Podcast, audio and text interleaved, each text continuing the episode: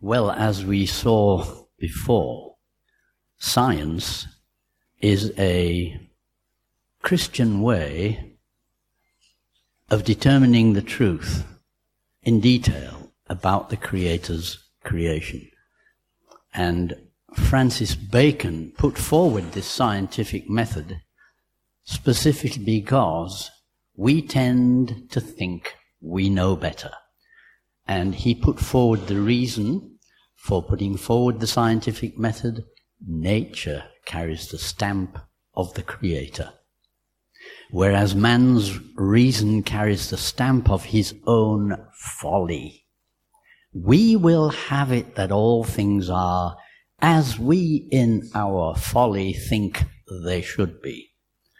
And because of this, he put forward the scientific method, which shows us the only way to uh, search for knowledge about God's creation is to take observations and measurements, and that is where we should start looking at the way things actually happen in God's creation. And the people who were prepared to do this were the Christians who realized we have a creator, one creator who doesn't work against himself. He lays down laws and he expects them to be followed. He speaks the truth. He is reasonable. We have every reason for believing that his creation will be guided by laws which we can seek, and in seeking those laws and finding them, we can get an idea of the Creator Himself. And as a biographer of Isaac Newton, one of the greatest scientists, said, were it not for Newton's God, he would never have gone looking for his laws. Now, Isaac Newton, one of the greatest scientists of all time, um, Leonhard Euler, um, well, he said, were it not for Newton's God, um, you'd not have gone looking for his laws. But um, the next, I think, great scientist in Newton's line, he carried on Newton's work, Leonard Euler, he said, in our researches into the phenomena of the visible world, we are subject to weaknesses and inconsistencies so humiliating that a revelation is absolutely necessary to us. And we ought to avail ourselves of it with the most powerful veneration. In doing science, we make such humiliating mistakes that we desperately need God's revelation, the Bible, to keep us on the right track. Because unless we consult God's revelation, we are sure to go astray. Gottfried Leibniz, he said it, it is um, a privilege for us to do science because it allows us to see into his mind. It is especially in sciences that we see the wonders of God, his power, wisdom, and goodness. That is why, since my youth, I have given myself to the sciences that I loved. Now, you will notice, if you know much about science, um, that these, these three scientists I, uh, I've quoted, they didn't call themselves scientists. The word scientist only came into existence in 1840. They called themselves natural philosophers. And these three people were all professors of mathematics. And the reason for mathematicians being great scientists is, as uh, Robert Fisher pointed out in Science, Man and Society, the language of mathematics, which consists of its symbols and relationships, is very much at the heart of all fields of science. And that's because this language of mathematics deals with numbers and, and um, measurements. Science starts with observations and measurements. And by far the best language for using clearly to deal with measurements is mathematics. Um, as Albert Einstein pointed out, science demands the highest possible stand of rigorous precision in the description of relations such as only the use of mathematical language can give. Now, Einstein was a very great scientist. He, um, he got a Nobel Prize for his work in Brownian motion. He could, could have got it for his work in the photoelectric effect. He's best known for relativity because it suits the scientific establishment to blow up relativity. But that wasn't his great forte in science. He was a scientist in many fields, and he points out that only mathematics can adequately deal precisely with what scientists are dealing with. Now, it used to be a very well known saying in science. I don't know that it's uh, so, so often stated nowadays, but it used to be pointed out mathematics is the most powerful tool in the scientist's toolbox. Now, we've already looked at a professor of physics who has noticed problems in what science is doing, and Sir Herbert Dingle, like all scientists, has to be very proficient in mathematics. And he pointed out, in the language of mathematics, one can tell lies as well as truth. And it can be very difficult to tell one from the other. And he made this statement in his famous book, Science at the Crossroads, which I've mentioned before, in which he was pointing out there are problems in science, it's going the wrong way, and we need to take uh, the right direction, which science in general simply ignored. And he pointed out that scientists have relapsed into imagining how nature ought to behave and then assuming that she does so. Well, if you remember Francis Bacon's reasons for bringing in science is that we will have it as all things as if they behave, behaved as we think they should. And here, Dingle is pointing out that scientists are going back to that way of behaving. The factor which has made this possible is the exchange of reason for mathematics. Mathematics has become the master in science instead of the servant. Instead of it being the most powerful tool in the scientist's toolbox, it is now the be all and end all. And it rules the way scientists think instead of reason. Now, mathematicians began rebelling against working to describe an, uh, um, well, they, they rebelled against mathematics working to describe and analyze the uh, creator's creation at about the same time as the secular scientists started bringing in the scientific establishment.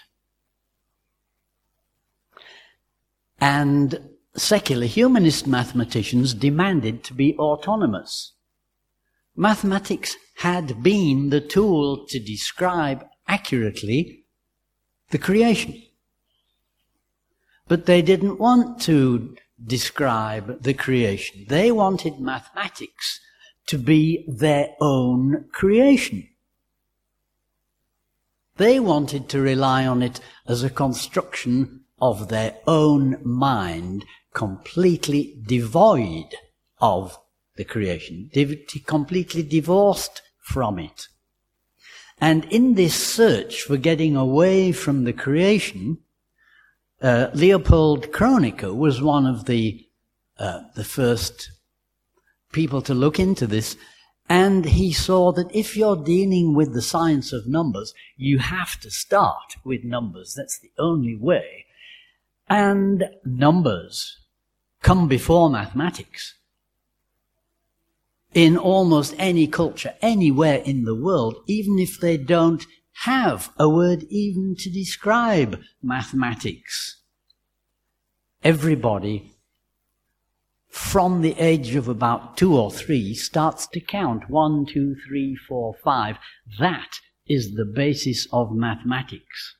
And Kronecker pointed out God made the in- integers, these counting numbers, but all else is the work of man. Now, Georg Cantor then responded, Kronecker needs God. I do not. And he put forth a basis for mathematics based on infinity.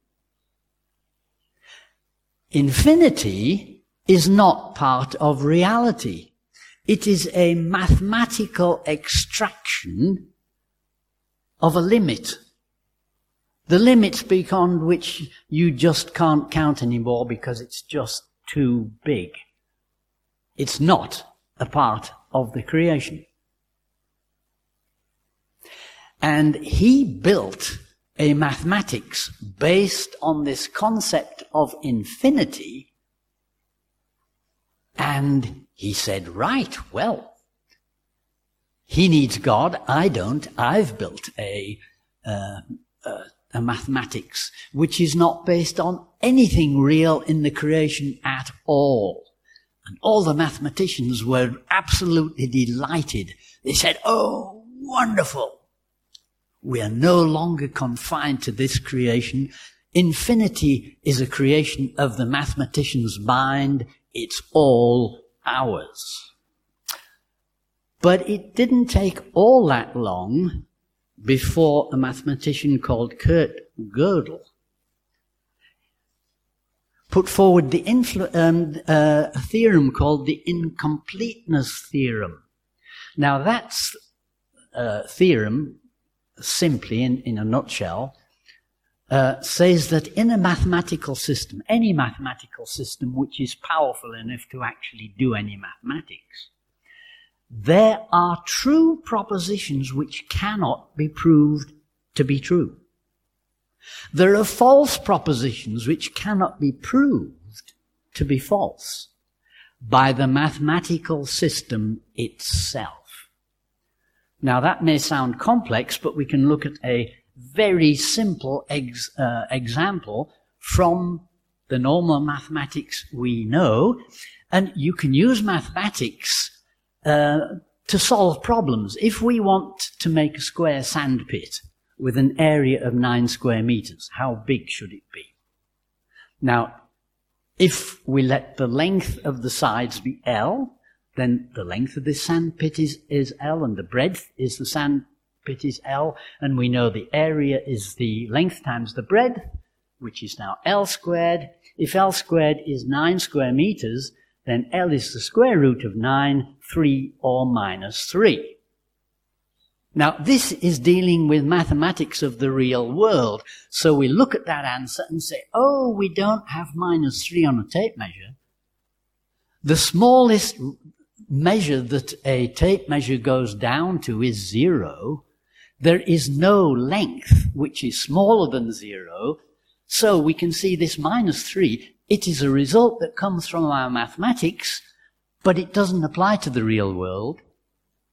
So our knowledge of the real world tells us that the three can be true, but the minus three can't. And if you make your sandpit three meters by three meters, you find the area is nine square meters, it gives the right answer. How do we know that either of these answers are right? How do we know they're not both wrong? Well, because of our knowledge of the real world. If we are dealing with mathematics which is based on mathematical abstractions, how do we know if any of the answers are true?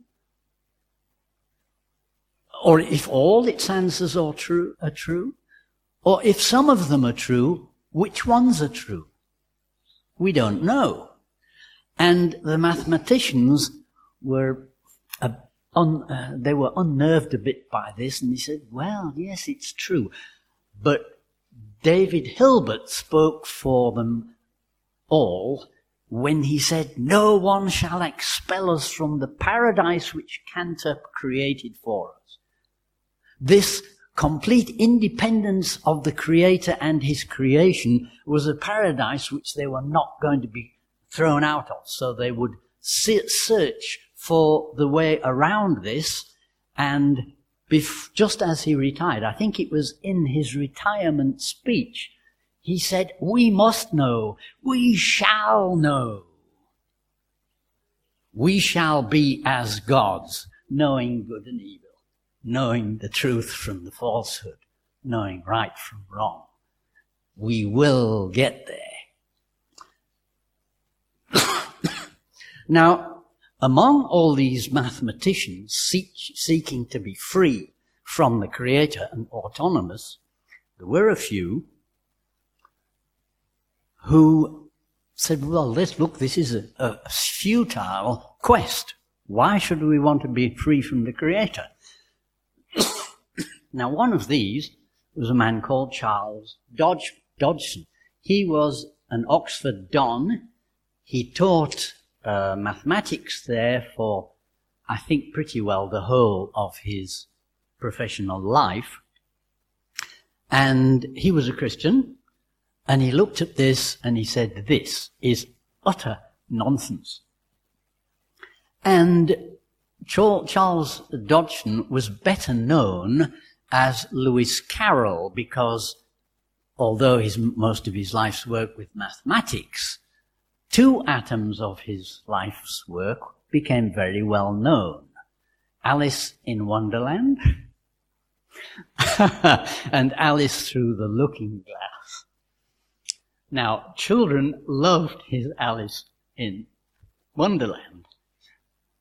But Alice Through the Looking Glass is a parody. It is an ironic look at mathematics and a warning to children about the foolish authority of grown-ups. And in Alice Who with the looking glass, everything is back to front. Everything is the wrong way round. And this is his comment on the new mathematics. And he has two mathematicians in his uh, uh, in his cast of characters.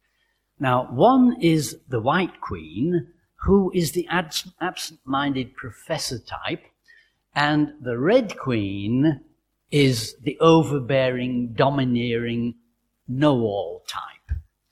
And so he has uh, Alice encountering these mathematicians as you know, the, the child that the Bible says you have to be to enter the kingdom of heaven, looking at things with childish, childlike simplicity.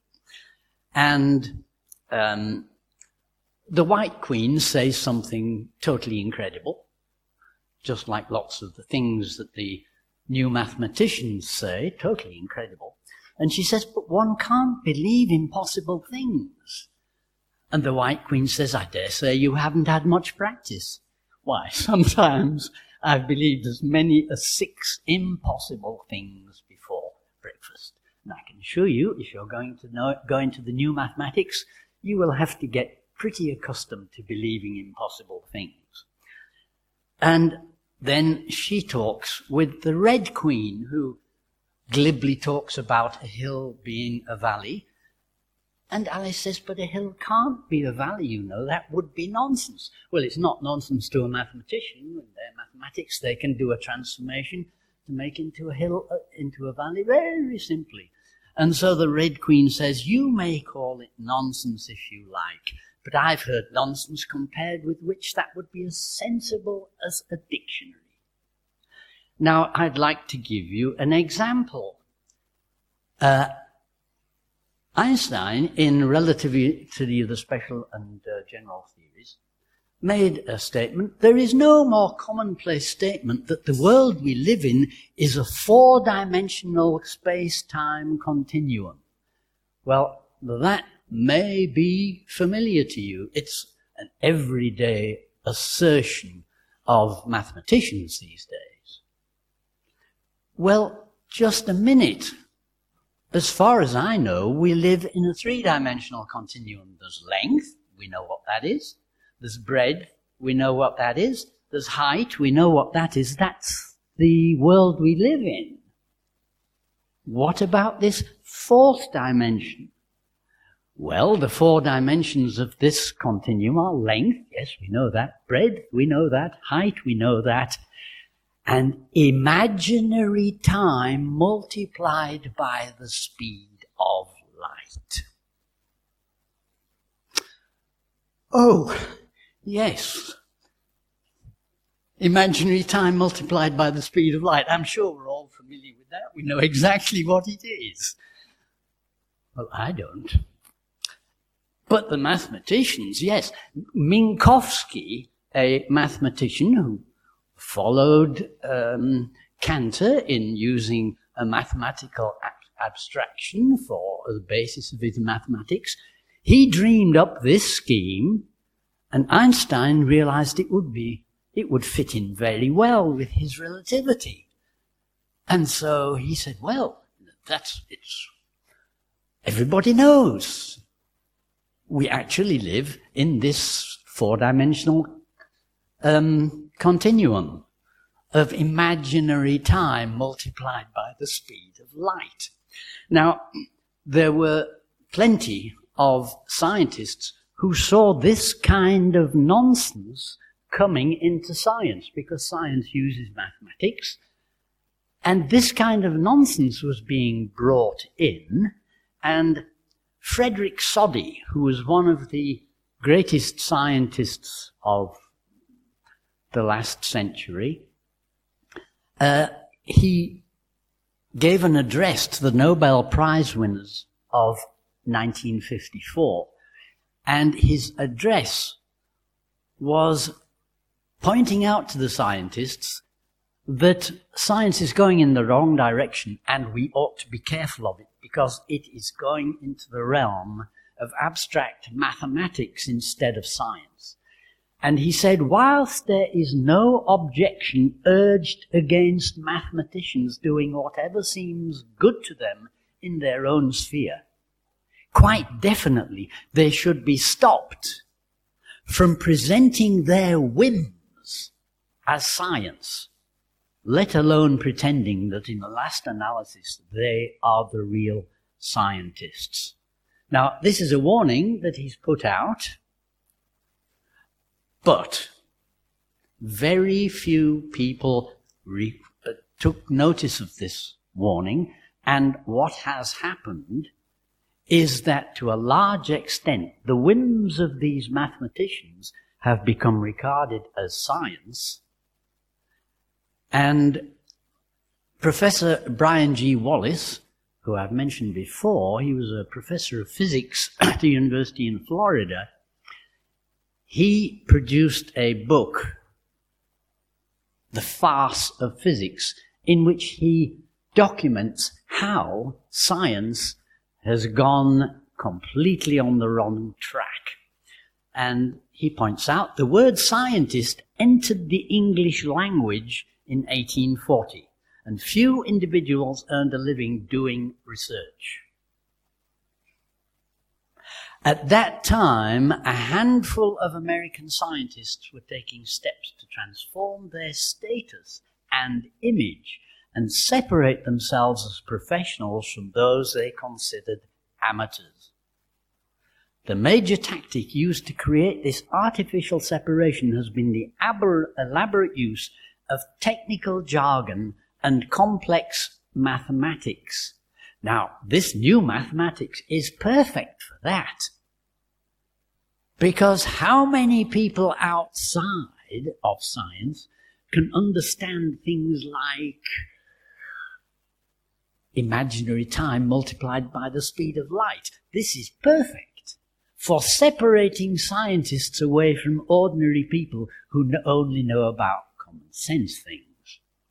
And this erection of higher and higher barriers to the comprehension of scientific affairs is a threat to an essential characteristic of science, its openness to outside examination and appraisal. And because of this, modern theoretical physics has become to a large degree little more than an elaborate farce, and it's more than just theoretical physics, which has followed this route and become little more than an elaborate farce. Well, let's look at some of this elaborate farce. I'm sure we're all uh, familiar with the popular story today that the universe started as a big bang. Now, in the beginning, there was nothing, and somewhere in the midst of this nothing, there was a, um, a quantum fluctuation in a wormhole, and out of this wormhole, this nothing, everything exploded. So we have all the material of the universe coming out of this initial wormhole, which is um, millions of times smaller than at- an atom, by the way. Nobody's ever fe- seen a cosmic uh, wormhole. It's millions of times smaller than anything could be observed. It is a production of this funny mathematics. You can get these things in funny mathematics so well in the Big Bang you can have it. That was the origin of the universe. But out of this wormhole, all this material, these hundreds of thousands of millions of tons, they're coming out as hydrogen.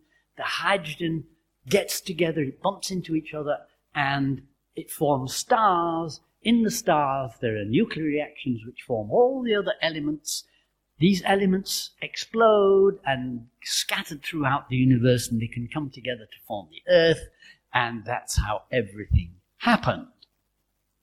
Well, it may be a silly story, but at least you can understand what they're saying happened.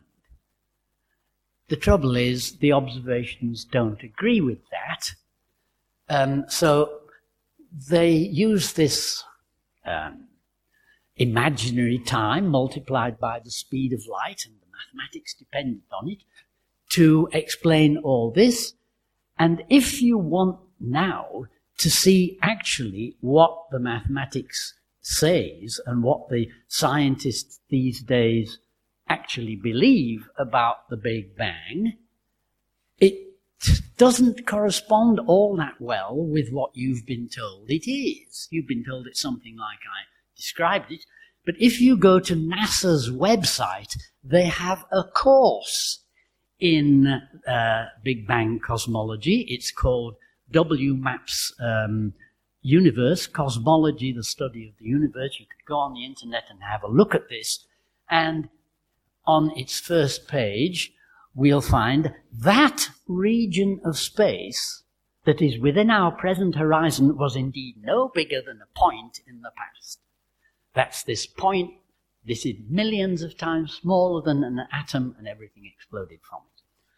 Nevertheless, if all of space, both inside and outside our horizon, is infinite now, it was born infinite. Hey, wait a minute.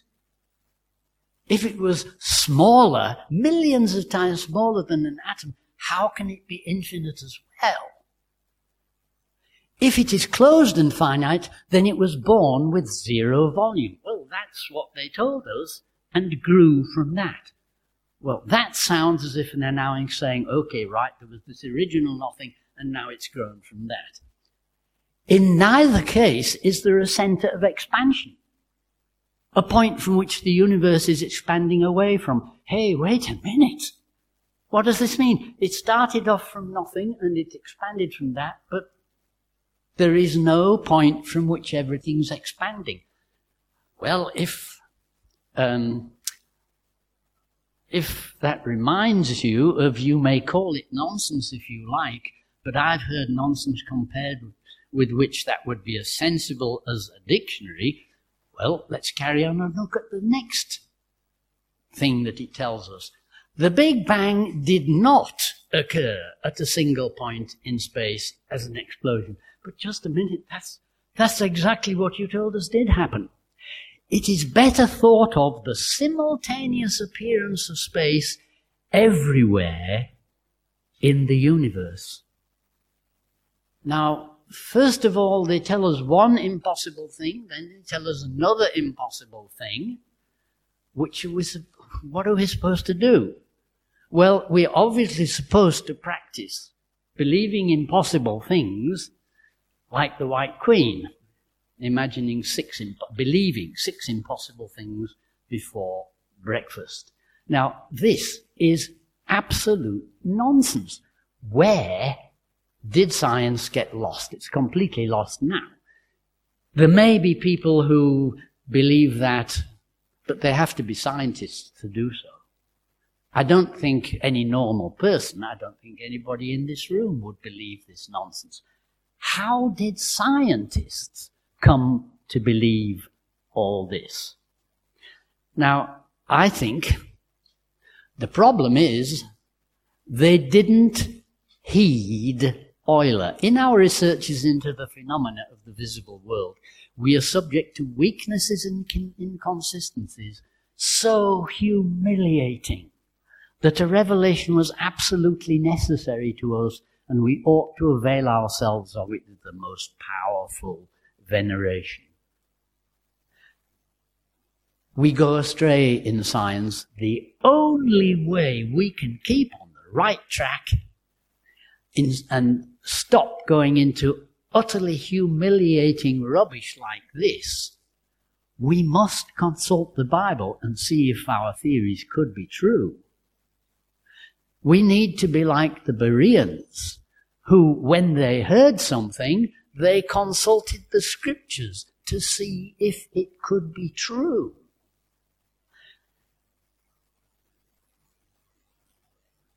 As Leibniz, Leibniz, pointed out, it is especially in sciences that we can see the wonders of God, His power, wisdom, and goodness. That's why, since my youth, I have given myself over to the sciences.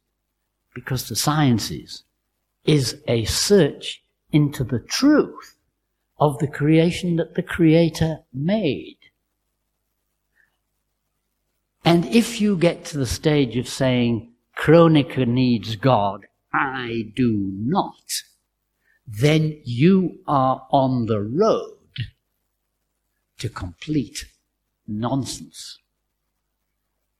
If you look in Thessalonians, Second Thessalonians, it says, because they did not retain the truth in their understanding, God hands them over uh, to delusion that they would believe the lie. And that is exactly what has happened. Where did science get lost? It got lost on exactly the same path that the mathematicians got lost on. The desire to be autonomous, to deny the Creator, and to be their own God, deciding what is true, what's right, what's wrong, and they've gone into utter and complete nonsense. Well, are there any questions? Yes.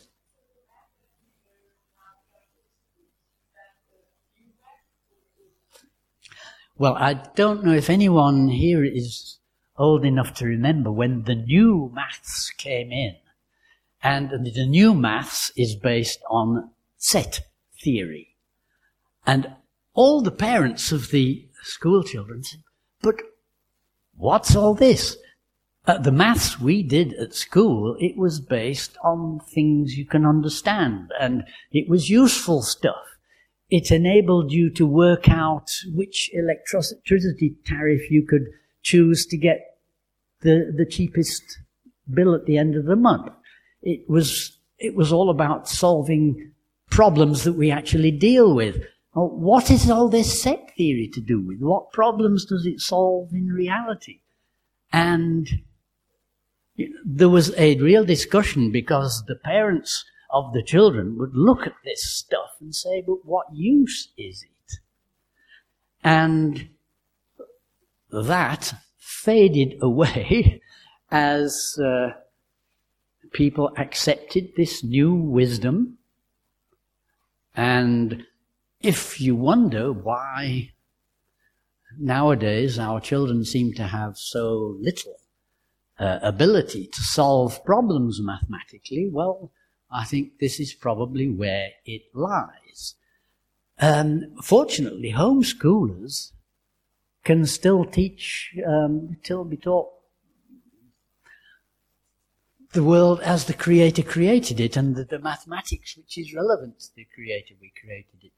But um, there certainly was a big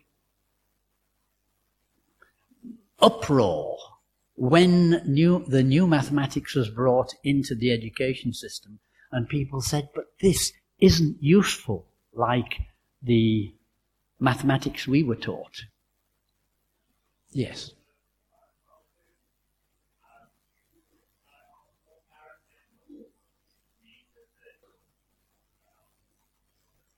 Well, look, the new mathematics has to uh, be able to deal with uh, with this with the reality. If you if you base a mathematical system on reality, it will give you answers about reality. But the new mathematics was introduced to show that you can you, you can build mathematics on a mathematical concept. In this case, sets. Now, the mathematics that's taught in school is, is not all totally useless because you can, you can put as much of the real world into it as you want, but you can put as much of the imaginary mathematical world into it as you want. In Minkowski's mathematics, you've still got length, breadth, and width. They are the reality. But your mathematics includes the dreams of the mathematician of uh, imaginary time and uh, multiplied by the speed of light. So you can you can still get useful um, useful results from a new mathematics system which has enough of reality in it. But you can build a mathematical system purely based on mathematical concepts which are totally removed from the wisdom of this world. The, mathemat- the mathematician is now in a position to choose. He can choose whether he's going to deal with a mathematics that deals with this world or one that deals with his imagination. And he can mix and match as he likes. And the problem is when he takes reality as we know now, the universe, and he mixes and matches in things from his imaginary system and believes that the results he gets from the imaginary part of his uh, analysis is as valid as what he gets from the real part of it. That's the problem. It's mixing and matching. Now, there is a very famous um, astronomer.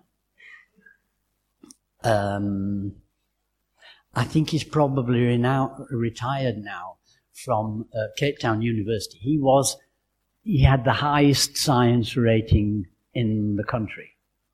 And he worked with Stephen Hawking on one of Hawking's books about the universe. And in this, it's using the mathematics that Hawkins uses. But he pointed out that he can do the same thing and produce a universe where the earth is the center and you cannot disprove it by any observations. So his, the mathematics you can use, if you want to bring in the basis, just the real world, you can get from that same kind of analysis a universe where the earth is the center. It's completely different to the one that Hawkins got, and he got with, with working with Hawkins on their assumptions, where there is no center. The edge is everywhere, but the center is nowhere. Now, this is, this is a ludicrous universe. It doesn't correspond with any object that anybody has ever seen. Has anybody ever seen an object which doesn't have a center? Has anyone ever seen an object which has its edge everywhere? But it was pointed out, well, all you have to do is make some changes and you can get a real universe. It does have a center. The trouble is, that center, all the observations show, is the center of the universe. And they don't like that because they want the, uh, the earth to be nothing at all important because otherwise you get a universe which agrees with what the Bible says and we can't have that. So Hawkins' uh, book, the one that uh, Hawkins um, did with this South African scientist, it's all built on this mathematical wonderland. No mention of the possibility of a universe with the center, because that center has to be the Earth. It, it's all a matter of choice. Do you want to, do you want to live in the universe God created, or do you want to live in the autonomous universe of the mathematicians and the scientists who can create a reality of their own? But you can still do really worthwhile things with mathematics. Um, Dodgson refused to go in this direction. He stuck with the real world, and he produced very useful mathematics, things like matrices and determinants and solutions of um, simultaneous equations and statistics. Um, for example, dealing with the the way elections work. So his mathematics was all based on the reality. And if you look at uh, a commentary on mathematics nowadays, they'll say, oh, well, all Dodgson's work was elementary mathematics. In other words, it's the mathematics of the real world. So they look down on that, but there are still mathematicians who uh, deal with the real world, and all mathematicians at times have to deal with the real world. But they now have the privilege of being able to deal in any world they want.